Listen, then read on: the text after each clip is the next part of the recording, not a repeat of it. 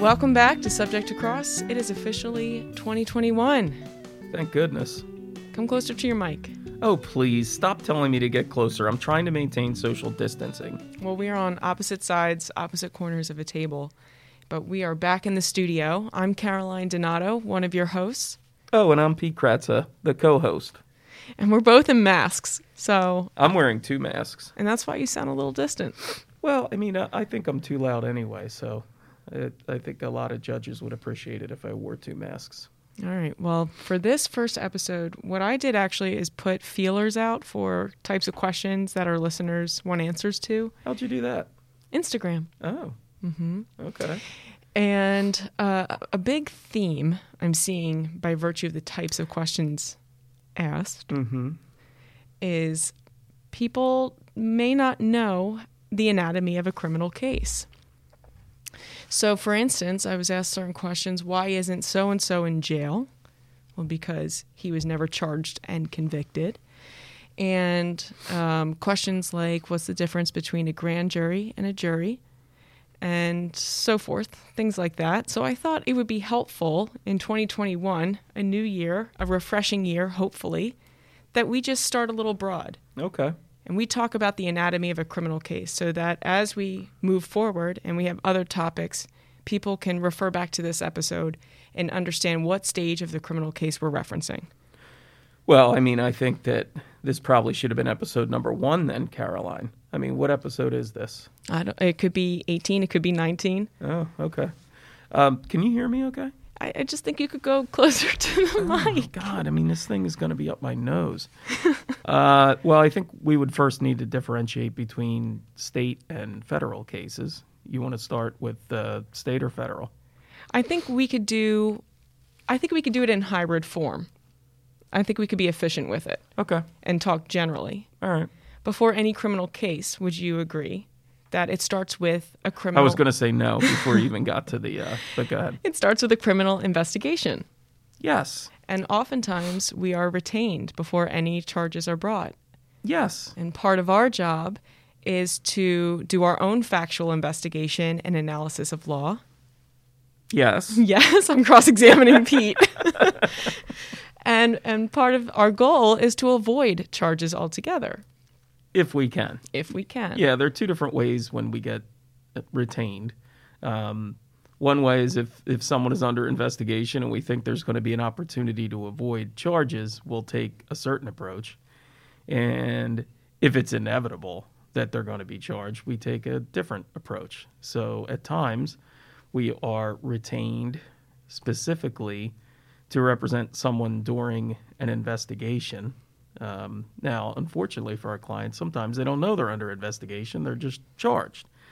Uh, but if they're approached by Officer Friendly and Officer Friendly just wants to talk about allegations that, you know, someone made against them and the client is astute enough at that point, and hopefully after listening to this podcast, which should be podcast number one, uh, they are astute enough to know, you know what, Officer Friendly, let me get your card.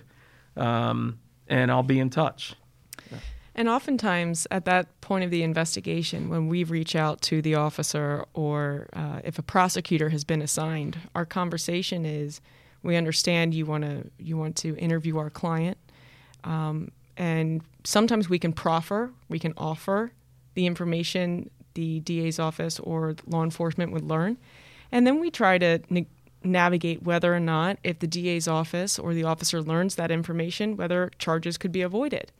Because if charges can't be avoided, notwithstanding anything our client says, we don't usually, if in fact ever, have our client then give an admission or a statement. Yeah, it's a difficult decision to make, and it really is dependent not only on what the client advises us, in other words, whether they did it or not, Um, because if they tell us that they did it, then there's n- not going to be any sense in talking to the police. We can't counsel a client to lie to the police or to, to engage in half-truths. Uh, at that point, it's an easy decision. You know, you're not talking to the police. We'll give them an independent reason. Um, we're not going to tell them you did it, but we're going to say, no, we've decided there, there will be no statement. Um, on the other hand, if you have a client that, um, you know, advises you that they didn't do anything of what they're accused of, well, then a lot of it is dependent upon uh, in my experience. Um, the level of uh, trust you have in the integrity of the investigators, whether that's the police uh, and or the prosecutor, um, and um, the level of trust that you have in their competence. There are certain prosecutors who I will not name who, you know, I, I know it doesn't matter what the hell my, am I allowed to say hell? Yeah. It's been a while since we did this. It doesn't matter. Uh, and I'll advise a client of this, you know, we can give it your, our best shot. Um, but at the end of the day, this prosecutor is myopic, and this prosecutor, if they're told by your ex-wife that you did something, um, they're likely to charge you. But on the other hand, we can put them on the defensive. You know, if we have, um, uh, you know, uh, the facts on our side, and if we want to share information with them and put them on the defensive, even if we have a feeling that charges are inevitable, sometimes it's a good idea to share that information with them. It's a it's a it's an assessment by the attorney and the client, um, how much you want to show if you think the charges are going to be there, you know, and or whether you think that, hey, maybe I'm wrong. Maybe I'm too cynical. Maybe this prosecutor will uh, review this stuff and, and decide not to charge them. So it's a it's a case specific, you know, uh, decision.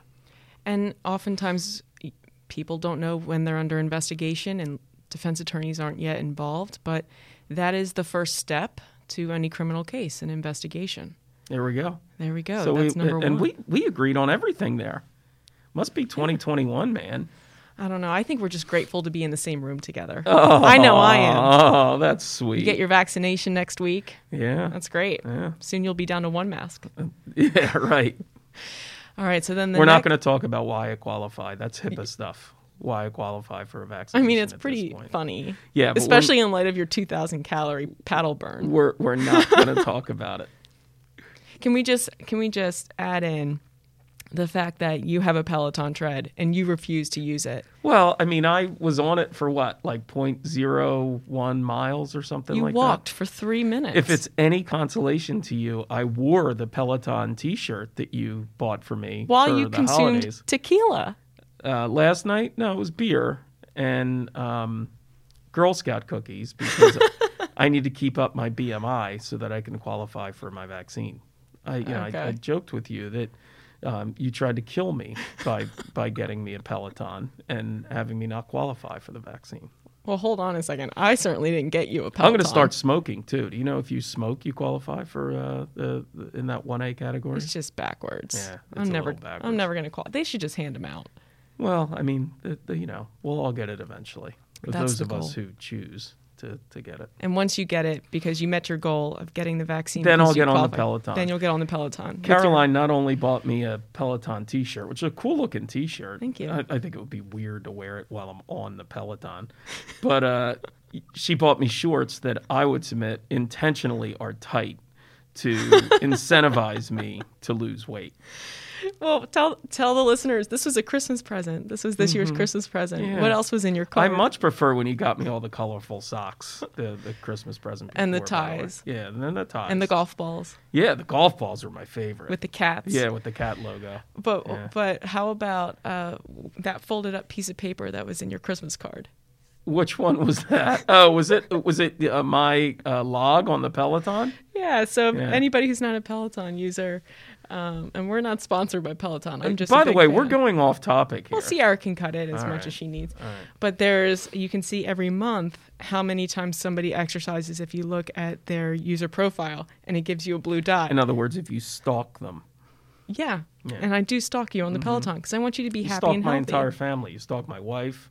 My son's been using it. I don't stalk Brian as much, but I do get interested in what Jen's doing because I like to share information about different instructors. Well, you like to dictate what we should do on our Peloton. I just want everyone to be happy, Pete. Yeah. yeah. Okay, so investigation okay. is the first stage of a criminal case. There we go. So we're through that. We're through that. Yeah. And it's Peloton. Like pulling teeth. Yeah. And the next stage is criminal charges. Okay, so... Charges can be initiated uh, in state court. They're commonly initiated by a criminal complaint. We're talking about if you're charged with a misdemeanor or a felony. And the way that looks is it's a document that lists the charges, it lists the date and time of the alleged offense, um, lists the grading of the charges it, and the language of the offenses that you're accused of. Uh, and then it has an affidavit of probable cause attached to it. And the affidavit of probable cause is the description of the evidence to support the charges, because ultimately a judge has to sign off on that complaint. I was just uh, regaling some of my uh, paddle friends. By the way, just not to, to belabor the subject to the extent go back that we haven't already done this, but the way I get my exercise is paddle tennis. And Caroline doesn't believe that I burn fifteen hundred calories playing paddle tennis. It's interesting. I, twenty minutes ago, it was two thousand calories. Well, I rounded up. Um, one hundred seventy calories. So I was regaling some of my fellow exercising paddle tennis players about the, the best affidavit of probable cause that I had ever had the pleasure of reading over the course of my career, and it's the rattlesnake case, which I That's think I episode probably, number one. Yeah, I've mentioned before. The fact that the trooper went to the trouble of including the name of the rattlesnake uh, that the that the uh, client had found, I just think is art. That's art. Um, and as an English major, I really appreciate well-crafted affidavits of probable cause, and I critique poorly written affidavits of probable cause. But notwithstanding Pete's okay. criticism of right. an affidavit of probable cause, they're usually getting signed off by a magistrate judge. Yeah, who I'll give them credit, and they, they're supposed to read them. But the point is that um, that's the way that the case is initiated in um, state court. Normally, you can have a uh, an indictment, Um, but generally they are uh, criminal complaints. They're initiated by criminal complaints. Criminal complaints can initiate a federal case too. Um, yeah, it's rare though, isn't it? Mm-hmm. Yeah. Um, so, you know, once you're at that point, you're either going to get arrested. If it's a felony, they'll, you know, they have an arrest warrant for you. Um, if it's an on-view thing, they might arrest you, like in a D U I, even though it's a misdemeanor, that's an on-view arrest. And then they release you that night. Um, but if you're accused of a misdemeanor, and let's say you're not even aware that you've been um, accused of a misdemeanor, you might just get a complaint in the mail. Through and you're you're summoned to court. You're, you receive a summons and a notice of a hearing. Um, you're also going to get all those solicitation letters from lawyers. Tell us about those. I've probably talked I know. About we before. have an episode yeah. on solicitation and Pete's feelings about it. We yeah, strong feelings. Strong, I've rather strong feelings. You know, kind of like you and Peloton. Yeah, Pete, Pete, you know, never shies away from expressing his feelings on any topic that comes to mind. That's a good but point. On the solicitation point, we have a whole episode on it. it. I think the episode was based off of things that grind our gears. And that was Ooh, yours. I haven't heard that expression in a long time. Okay. No, that's yeah. uh, Family Guy. Way. Yeah. Is that right? Family Guy, yeah. Um, so when the, you know, when the complaint is filed, um, that's when, you know, most of the time people retain a lawyer um, when they know that they've been accused of a, of a crime. Because they're on notice of it. Right. And after the complaint is filed is the preliminary arraignment, and that is when bail is set. Sometimes the preliminary arraignment can happen at the same time as a preliminary hearing, which is a probable cause hearing. Preliminary arraignments happen oftentimes separate from a preliminary hearing when somebody is picked up on an arrest warrant for a felony, or they are self-surrendering on a felony. And that's when you go before a magistrate judge and you have a bail argument.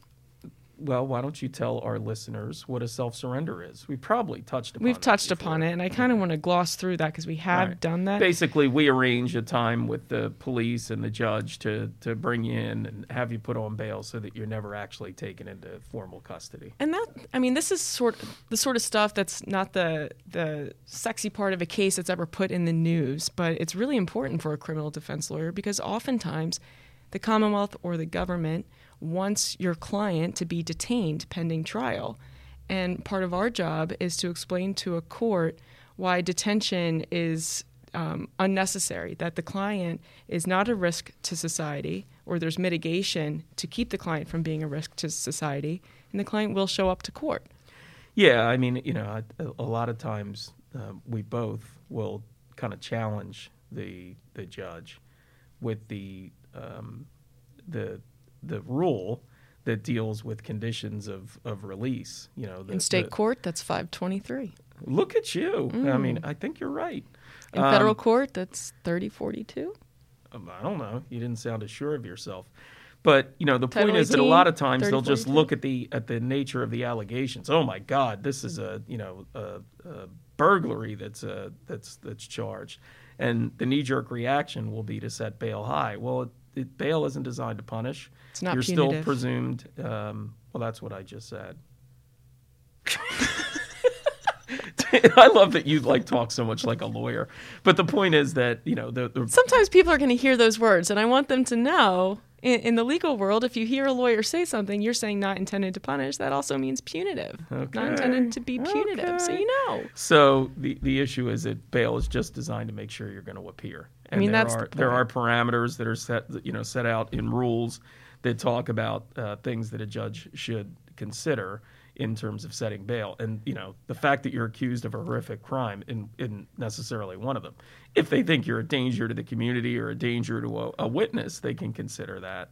But just the fact that you're charged, oh, it's a felony, it has to be ten thousand dollars bail, that's always rubbed me the wrong way. And I enjoy challenging judges with it. And in state court, if we don't like what a district judge does in terms of setting bail, and around here anyway, they're pretty reasonable. Um, And when I say around here in Chester County, but the point is that if you don't like what a judge is doing, we can always appeal to the, uh, co- the to the Common Pleas Court and have another judge look at it. Yeah. But that's the preliminary arraignment. There's a probable cause hearing. You want to talk about the probable cause hearing? Well, in a second, I just want to say there is a practical side of the bail issue. There's pretrial services, and that is the pretrial supervision of any person who's accused of a crime. And when somebody's accused of a crime, pretrial services, then, you know, it gets. Well, that's what we call them in Chester County. They're, they're called pre- different. No, they're pretrial in Delaware County, and I think in Montgomery County. Yeah, they're pretrial services federally. Every county? I don't well, the three counties I practice in, and okay. Then federally, they're pretrial services. Okay. Um, but pretrial services gives a bail recommendation to the court, and the court oftentimes defers to that bail recommendation. So it's a practically good thing for any defense attorney when they get a case and they know there's going to be an issue on bail because maybe the prosecutor's not on the same page as you, that you get the bail recommendation from pretrial services in advance so you know what the judge is looking at. They won't always share that, though. Oh, I've never been... Here? Yeah. Mm. They won't always share that. Um, I've not the, yet faced that The interesting that thing about the rule, which I'm sure you have memorized about preliminary arraignments, the rule number, what rule number is it? State? Yeah. five twenty-three. The, for arraignments? Oh, for arraignments. That's bail. Yeah, but the point is that you're not necessarily entitled to a lawyer at a preliminary arraignment. No. Um, I insinuate myself into preliminary arraignments when I know that they could go sideways for a client. And the rule does have language in it about the fact that a lawyer, if if present. So I view that to mean that, you know, I'm allowed in there. Any lawyer? You don't have to be retained? Um, well, I mean, you have to be retained. Yeah. Yeah.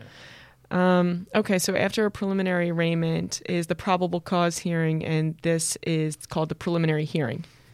And that's where the Commonwealth or the government has to establish there is probable cause to hold the case for trial at the trial court level. And that federally can come in the form of an information or an indictment. And that's the distinction between state and federal. That's why I didn't think we had to really separate. In federal uh, uh, practice, they more commonly utilize an indicting grand jury, whereas in state court, that's rare. Right.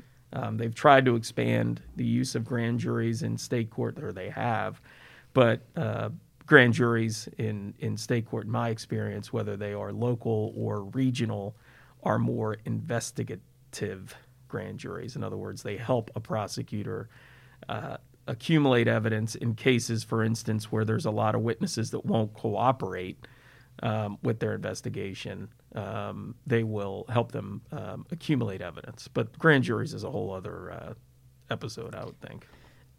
Yeah, to focus on them would be a whole episode. But I think the question, what's the difference between a grand jury and a jury, if we could distill it down to... Grand jury's bigger. See what I did there? Yeah. How many? twenty-three? Grand. Grand means larger. Oh, wow. Also, uh, aside from that, yeah. is the grand jury can be used uh, statewide to investigate or to charge, federally to charge. Um, and a grand jury never convicts. That's not the role of a grand jury. but the role of an actual jury at the trial court level would be to acquit or convict. Right, a grand jury either investigates or accuses, mm-hmm. and or accuses. So the the question that was posed to us um, was based They're off like, of... They're like, geez, we had to listen for twenty minutes to get an answer to our question. Yeah, pretty much. But you know what you're in for if you're listening to this podcast, was based off of what was going on with Breonna Taylor's case. Yeah. And, and that's where that, that came from. And that could be a whole episode on grand juries too. But after the charges are confirmed by virtue of an indicting grand jury or at a preliminary hearing statewide, and the, the magistrate court holds the case for trial, then the case gets kicked up to the trial court level. Right, and there you have the next court appearance, uh, which universally is avoided, is called a formal arraignment. A formal arraignment, I, I advise clients, accomplishes three things that can all be accomplished by submitting a piece of paper. Uh, that is that you're aware of what you're accused of, that you have a lawyer, and you enter a plea. And for purposes of a formal arraignment, the plea is always not guilty, and it won't be used against you later on. It's just a formality. You know, it won't be used against you later on. For instance, if you know that you're going to be pleading guilty and you know you did something wrong, even though it's inconsistent, to enter a not guilty plea for purposes of arraignment. Some of them we used to have stand mute. I M- think the Chester M U T E. County one still has that. I'm having a hard that. time enunciating through these two masks. But the point is that the formal arraignment is not all that important of a uh, court appearance. After that, or at that time, is when we submit for formal discovery, which means that they have to give us all the police reports and videos and anything they have that's good or bad for the client. And then that, um, after we get those materials, we prepare for either pretrial, trial, or plea. And then after that, after a conviction, if there's a conviction or a plea, what about an acquittal? After an acquittal, we well, go. After an acquittal, and, you know, we go home and when, expungement. When there's when there's no COVID, we go to the to the local establishment and celebrate. But the point is that, um, you know, I, I thought you were going to talk not necessarily about after a conviction, well, but sentencing. Pretrial. Talk about things we do pretrial. Well, okay, but I just the feat of an of the. Uh, Criminal. You keep trying to direct me. I'm not directable. The when anatomy gonna... of a criminal case at the end of the trial court level, if there's a conviction, whether it be by trial or plea, is sentencing. Yes. Um, pretrial motions before trial can come in the form of suppression, whether or not the evidence was obtained illegally by law enforcement. It can come in the form of a, a habeas motion, which says that notwithstanding the fact that there's been an indictment or there's been a case held for trial by the district court, there is insufficient evidence to hold this case for trial, even on a probable cause standard. Um, In other the, words, the district judge got it wrong. Mm-hmm. You know, we're we're able to take that um, the the finding of probable cause by the district judge and argue to a common pleas judge that there isn't probable cause. I'm trying to think of the ones we filed the most. Uh, motion to compel. If there's discovery out there and we're yeah. not getting it. I don't motion. follow that a lot. I, I think you get more just by communicating with the prosecutor and advising, you know, trying to handle that informally. I think judges appreciate that. Suppression motion is what we normally file. I love suppression motions. Do you? Yeah. My two favorite things of being a criminal defense lawyer are arguing suppression motions and cross-examining people. And that's where you get to do it often. Mm-hmm. Um, and at the end of a suppression motion, based off of what the, the court says, sometimes that evidence isn't coming in and the case resolves consistent with whatever evidence is left, if any. I like arguing, too. When Caroline and I try cases together, I just want to get to the argument. And Caroline kind of reins me in that we got to, you know, establish a record first before you can argue, Pete. Well, that's because after sentencing, there's the appellate process, which we won't get into, but mm-hmm. you can't have a fruitful at- appellate process without a good record. True, although, you know, I don't intend on losing. But the point is, if you lose and you want to appeal, uh, there needs to be an adequate record of the trial. And I think that's a good overview of the anatomy of a criminal case. So if you're ever out there and you're looking at the news and somebody you don't like in the news is not behind bars, well, ask yourself, was that person charged? Where in the criminal case is, what is the status of their criminal case? Was that person convicted? And if they're not in prison, what was the sentence? And that's kind of how you navigate that. Um, and the difference between a grand jury and a jury, one is a grand jury is to charge, and one is to a regular jury is to convict. Or acquit. Or or quit. Yes. Yes. You're yes. so negative. I guess all that just... exercising is affecting your brain. I wish I could exercise more, but I'm trying to think. I think this would be a good episode to just rein in a couple other uh, questions we got. Um, I know one you would. I, some of the questions were ridiculous. Oh, to be honest. Wow, uh, way to insult our listeners. Well, they were coming to me personally, so I think people were having a good time. Um, here's one you would like: dogs or cats? We know the answer. Oh God, cats every day of the week. I know. What did you think about that uh, cat Zoom call? I thought it was hilarious, and I found the uh, filter. I know how to put it on my Zoom, and I will use it in all future um, firm meetings. We don't have firm meetings by Zoom, though. Sometimes we do. Mm. Maybe you're just not invited. Probably not.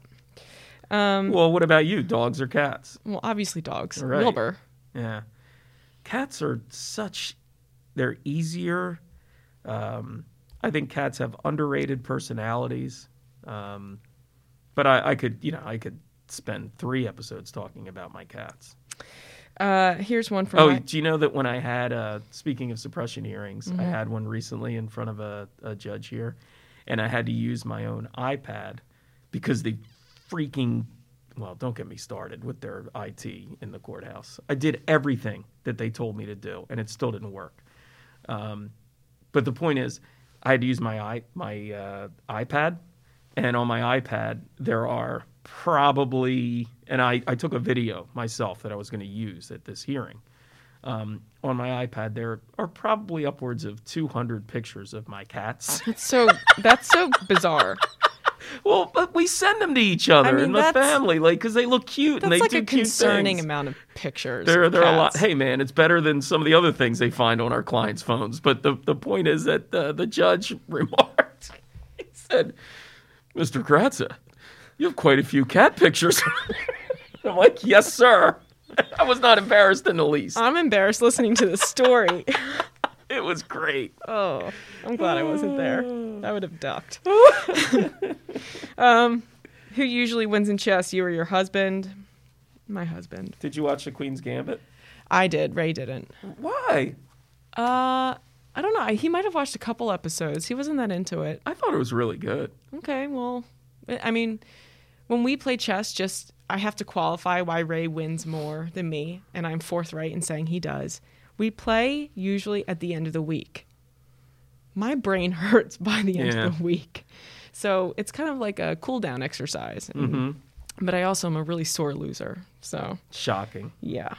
Um, and then the final one... is a question from Ray. What is best in life? These are the appropriate questions I have. What is best in life? I don't know, Ray. You? Happy Valentine's Day. Oh, that's the, that's yeah. the answer he wanted. There that's you go. That's sweet.